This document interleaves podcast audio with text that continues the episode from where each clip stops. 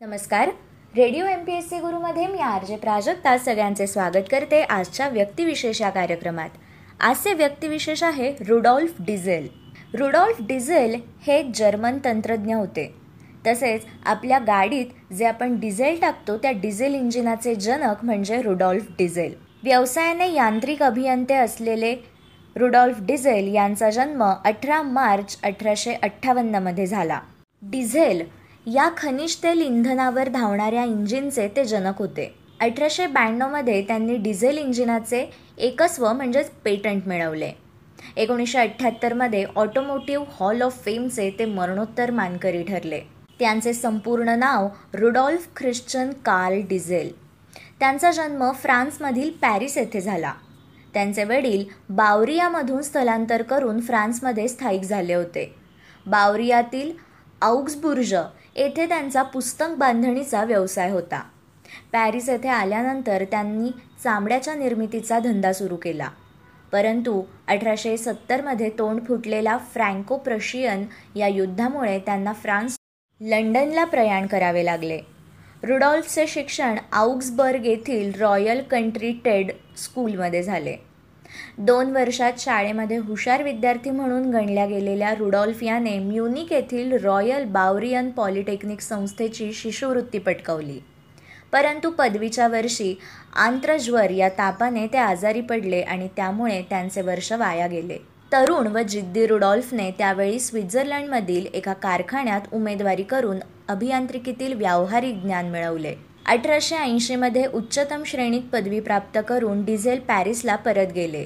त्यांनी म्युनिक येथील एका प्राध्यापकासोबत काम करून वातानुकूलित यंत्रणा व बर्फाच्या कारखान्याची रचना करण्याचे काम हाती घेतले. पुढे एका वर्षानंतर ते त्या शीतक कारखान्याचे संचालक देखील झाले. तेथे कार्यरत असताना त्यांनी अनेक साधन सामग्रींची पेटंट मिळवले. इसवी सन अठराशे नव्वदमध्ये डिझेल कुटुंबासह बर्लिनला आले. वाफेच्या इंजिनाची उभारणी करत असताना एकदा अमोनिया वायू वापरून इंजिनाच्या इंधन क्षमतेची चाचणी घेत असताना झालेल्या स्फोटात ते जबरदस्त जखमी झाले व कित्येक महिने अंथरुणाला खेळून होते. नंतर बर्लिन येथे नोकरी करत असताना एका नव्या पद्धतीच्या अंतर्ज्वलन इंजिनाच्या कार्यपद्धतीत त्यांनी पेटंट मिळवले. इसवी सन अठराशे त्र्याण्णवमध्ये डिझेल यांनी कार्नोट चक्रावर आधारित इंजिन तयार करायला घेतले. उष्मगतकीचा सखोल अभ्यास केल्यामुळे इंजिनाची आखणी व रचना तयार करणे त्यांच्या आवाक्यात आले. त्या सुधारित इंजिनाचे देखील त्यांनी पेटंट घेतले. त्याच वर्षी त्यांनी एका नव्या तर्कशुद्ध इंजिनासंबंधीचे सिद्धांत व रचना हा शोध निबंध लिहिला. त्यातील कल्पनेनुसार प्रथम त्या काळातील स्वस्त इंधन म्हणून वापरली जाणारी कोळशाची भुकटी व नंतर खनिज तेल वापरून इंजिन चालवण्याचा अयशस्वी प्रयत्न देखील केला.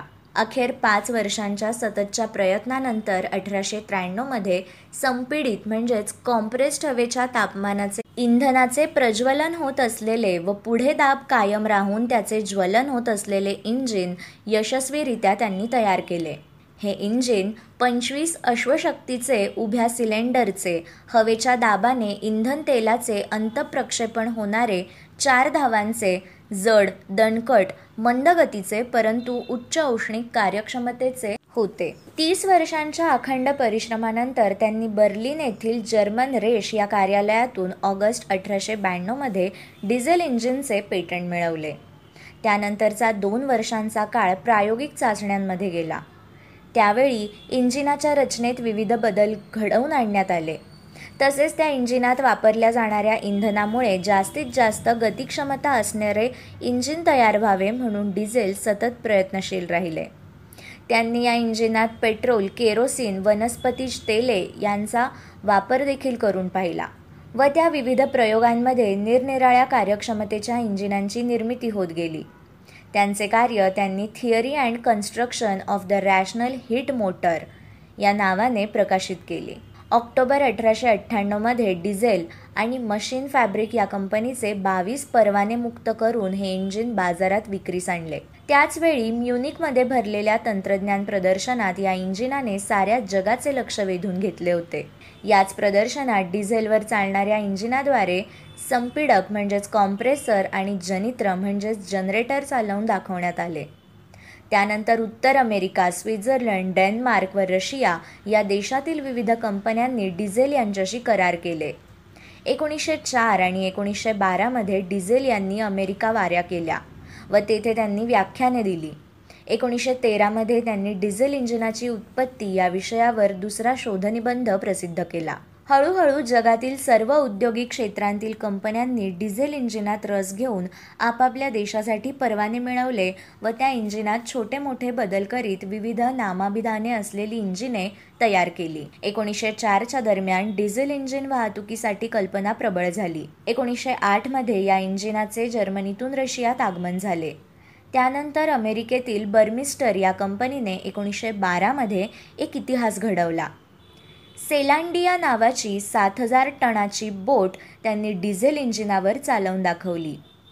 कोपनहेगन लंडन अँटवर्प जिनिवा व सिंगापूर असा यशस्वी प्रवास त्या बोटीने केला तेव्हा साऱ्या जगाने आश्चर्य व्यक्त केले. बेन्स कंपनीने एकोणीसशे तेवीसमध्ये तयार केलेला पाच टनाचा ट्रक ॲम्स्टरडॅम येथे एकोणीसशे चोवीस सालातील प्रदर्शनात ठेवण्यात आला. पुढे झपाट्याने प्रगती होत गेली. इंधनाचे पुरेपूर ज्वलन होऊन जास्तीत जास्त कार्यक्षमता असलेले इंजिन तयार करण्याचे प्रयत्न तंत्रज्ञ करतच होते. फ्रान्समधील प्युगोट कंपनीने एकोणीसशे बावीसमध्ये डिझेल इंजिनावर धावणारी मोटार कार तयार केली.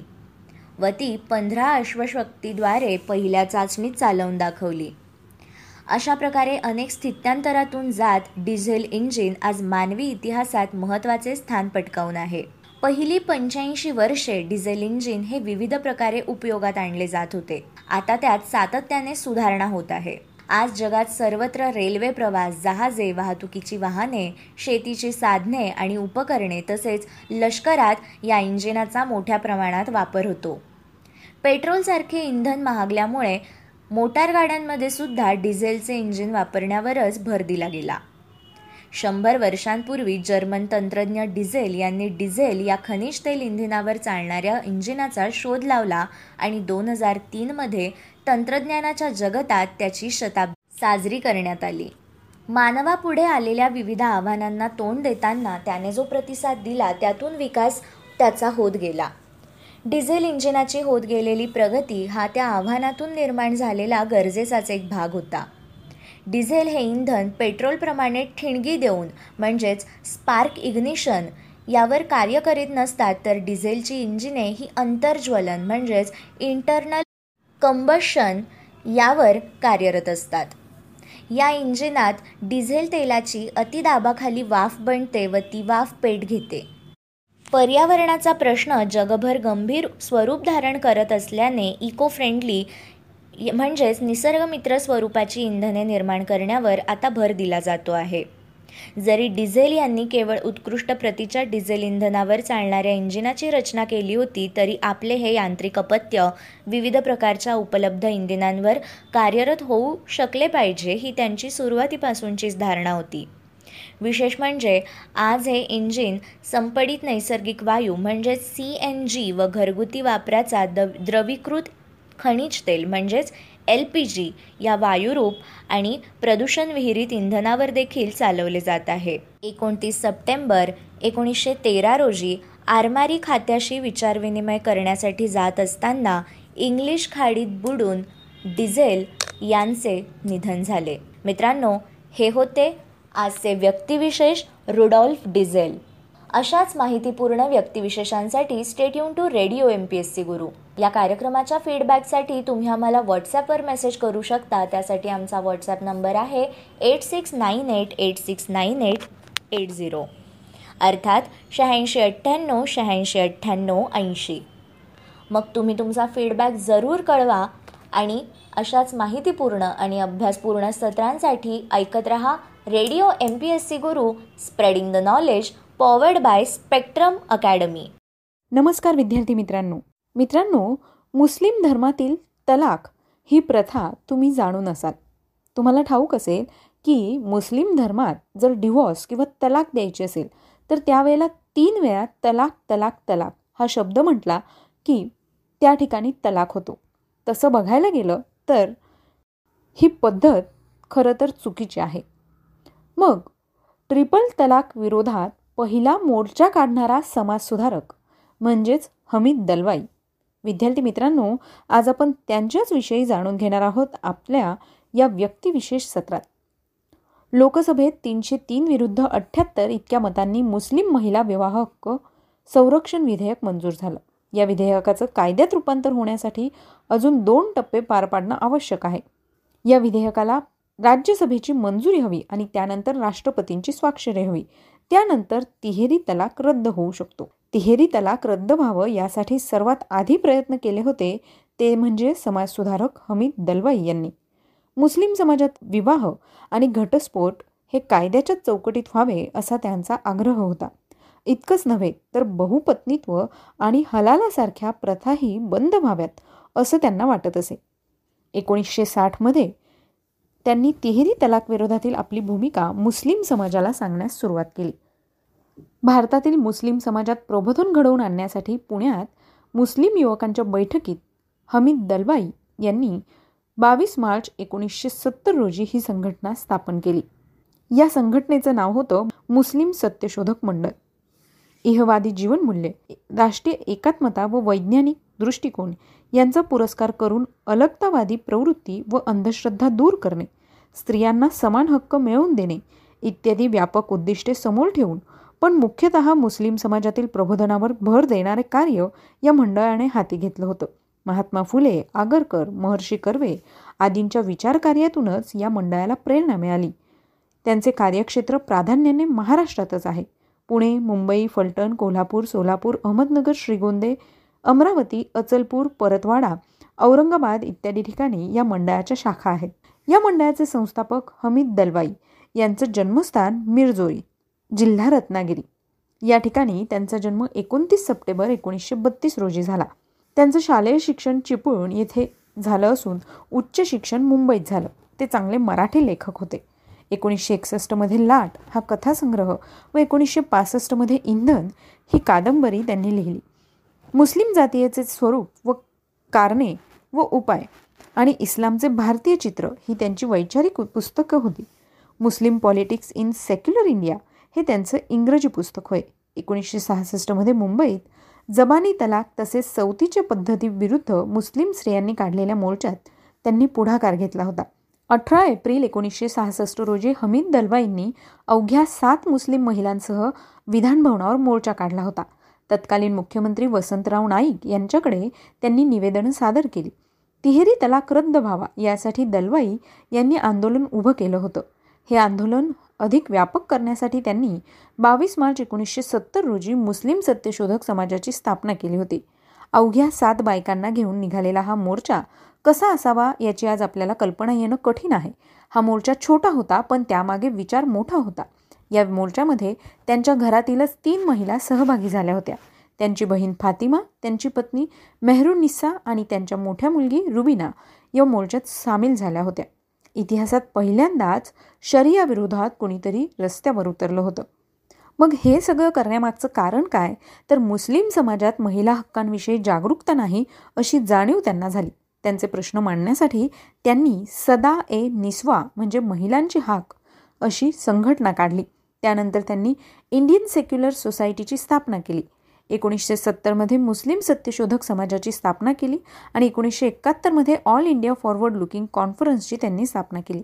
या संस्थेमार्फत त्यांनी पुणे मुंबईमध्ये परिषदा घेतल्या. त्यांनी सुरू केलेल्या कार्याला कडव्या धर्मनिष्ठांचा विरोध होऊ लागला. दलवाई यांचा विरोध करण्यासाठी मुस्लिम पर्सनल लॉ प्रोटेक्शन कमिटीची स्थापना करण्यात आली. एकोणीसशे त्र्याहत्तरमध्ये या कमिटीचं नाव all India Muslim personal law board असं ठेवण्यात आलं. त्यांच्यावर पुण्यातील मोमिनपुऱ्यात हल्ला झाला. तसेच जेव्हा अलीगड विद्यापीठात ते एका कार्यक्रमासाठी गेले होते तेव्हा त्यांच्यावर थुंकण्यात देखील आलं होते. अत्यंत प्रतिकूल परिस्थितीमध्ये दलवाईंनी आपलं काम सुरू ठेवलं होतं. एकोणीसशे सहासष्ट झाली सुरू झालेल्या इंडियन सेक्युलर सोसायटीच्या स्थापनेत देखील त्यांचा महत्त्वाचा सहभाग होता. एकोणीसशे शहात्तरमध्ये अमेरिकेत भरलेल्या वर्ल्ड युनिटी कॉन्फरन्सला एक प्रतिनिधी म्हणून हमीद दलवाई गेले होते. या दौऱ्यात त्यांनी इंग्लंड फ्रान्स आणि जर्मनी या देशांना भेटी दिल्या होत्या. मुस्लिम सत्यशोधक मंडळाचं कार्य हे मुख्यतः तलाक पीडित मुस्लिम स्त्रियांच्या प्रश्नांशी निगडीत असले तरी समान नागरी कायदा मुस्लिमांनी आपापल्या प्रादेशिक भाषातून शिक्षण घेण्याचा आग्रह कुटुंब नियोजनाचा पुरस्कार यांसारख्या इतरही बाबीत मंडळाने अखंडपणे कार्य केले आहे. यासाठी निदर्शने चर्चासत्रे मेळावे शिबिरे अधिवेशने ठराव इत्यादी मार्गांचा संघटितपणे अवलंब करण्यात आला. मंडळाच्या उद्दिष्टांसाठी विरोधी व विसंगत असलेल्या गोष्टींचा जाहीरपणे मोर्चे व पत्रकं काढून निषेध नोंदवण्याचं कार्य देखील या मंडळाच्या कार्यकर्त्यांनी केलं आहे. एकोणीसशे एकाहत्तर साली या मंडळाच्या पुढाकाराने दिल्ली येथे all India forward looking Muslim conference भरवण्यात आली. या परिषदेत महाराष्ट्र आंध्र प्रदेश पश्चिम बंगाल दिल्ली येथील प्रतिनिधी उपस्थित होते. समान नागरी कायद्याच्या मागणीचा ठराव त्यावेळी संमत करण्यात आला. एकोणीसशे त्र्याहत्तर सालच्या कोल्हापूर येथील मुस्लिम शिक्षण परिषदेत मुसलमानांनी आपापल्या प्रादेशिक भाषेच्या माध्यमातून शिक्षण घ्यावे असा ठराव करण्यात आला होता.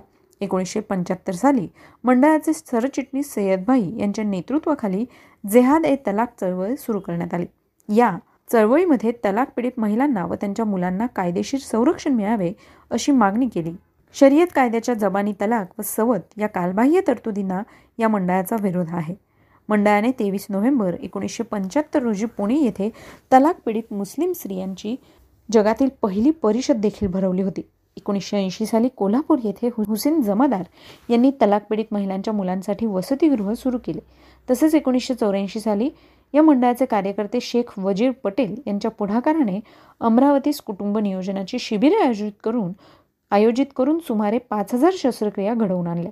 तलाक पीडित व गरजू मुस्लिम स्त्रियांना सनातन्यांनी लादलेल्या चित्रपटबंदीविरुद्ध रजिया पटेल यांनी चळवळ केली. केंद्र सरकारच्या कौटुंबिक न्यायालयाच्या प्रस्तावाने या मंडळाचे स्वागत केले होते. याचा फायदा हा मुस्लिम महिलांना नक्कीच झाला अशी सूचना देखील यामध्ये करण्यात आली. एकोणीसशे ब्याऐंशीमध्ये पुण्यात मुस्लिम महिला मदत केंद्र सुरू झाले. एकोणीसशे चौऱ्याऐंशी जुलैमध्ये देखील मंडळाच्या कार्यकर्त्या श्रीमती अख्तरुनिस्सा सय्यद यांनी दत्तक घेण्याच्या प्रश्नावरून सर्वोच्च न्यायालयात दाद मागणारा अर्ज दाखल केला. या मंडळातील कार्यकर्त्यांना अनेकदा विरोधकांच्या हल्ल्यांना तोंड द्यावे लागे. हमीद दलवाईंच्या निधनानंतर देखील या मंडळाचा हे कार्य नेटाने सुरू होते. हमीद दलवाई यांचं तीन मे एकोणीसशे सत्याहत्तर रोजी निधन झालं. खरं तर हमीद दलवाई यांनी केलेलं काम हे मुस्लिमांसाठी खूप मोठं जरी असलं तरीसुद्धा त्यांच्या मृत्यूनंतर मात्र काही लोकांनी पेढे वाटून आनंदोत्सव साजरा केला होता. खरं सांगायचं तर आज त्यांच्या या कार्यामुळेच आज हजारो मुस्लिम महिला आपल्या हक्कांसाठी लढताना दिसत आहेत. त्यांचं जीवन जितकं संघर्षमय होतं तितकंच त्यांचा मृत्यू देखील संघर्षमय ठरला. त्यांनी त्यांच्या मृत्यूपत्रात लिहिलं होतं की माझा अंत्यविधी हा कोणत्याच विधीनुसार किंवा धर्मानुसार करण्यात येऊ नये. त्यामुळे त्यांच्यावर खूप टीका देखील करण्यात आली. मेकर्स ऑफ मॉडर्न इंडिया या पुस्तकात रामचंद्र गुहा यांनी हमीद दलवाई यांचा उल्लेख द लास्ट मॉडर्निस्ट असा केला आहे. त्यांच्या मृत्यूनंतर तत्कालीन परराष्ट्रमंत्री आणि माजी भारताचे पंतप्रधान अटल बिहारी वाजपेयी यांनी देखील शोक संदेशात असं म्हटलं होतं की Hindus too needed Hamid Dalwai. Hamid Dalwai यांची केवळ मुस्लिम समाजालाच नाही तर हिंदू समाजाला देखील तितकीच आवश्यकता होती असे उद्गार वाजपेयी यांनी काढले होते. विद्यार्थी मित्रांनो खरोखरच मुस्लिम स्त्रियांसाठी त्यांनी केलेलं हे कार्य अतिशय महत्त्वाचं होतं. आज हमीद दलवाई यांचा जन्मदिन. त्याच निमित्ताने त्यांना radio M P S C गुरुकडून विनम्र अभिवादन. मित्रांनो ही माहिती नक्कीच तुम्हाला आवडली असेल तेव्हा या माहितीविषयी फीडबॅक मात्र पाठवायला विसरू नका. त्यासाठीच आमचा व्हॉट्सअप क्रमांक आहे शहाऐंशी अठ्ठ्याण्णव शहाऐंशी अठ्ठ्याण्णव ऐंशी म्हणजेच eight six nine eight eight six nine eight eight zero चला तर मग विद्यार्थी मित्रांनो मी आर जे प्रिया तुम्हा सगळ्यांची रजा घेते. पुन्हा भेटूया उद्याच्या व्यक्तिविशेष या सत्रात एका नवीन व्यक्तीची माहिती घेऊन. तोपर्यंत काळजी घ्या सुरक्षित राहा आणि अर्थातच ऐकत राहा तुमचा लाडका रेडिओ म्हणजेच radio M P S C Guru stay tune to radio M P S C Guru spreading the knowledge powered by Spectrum Academy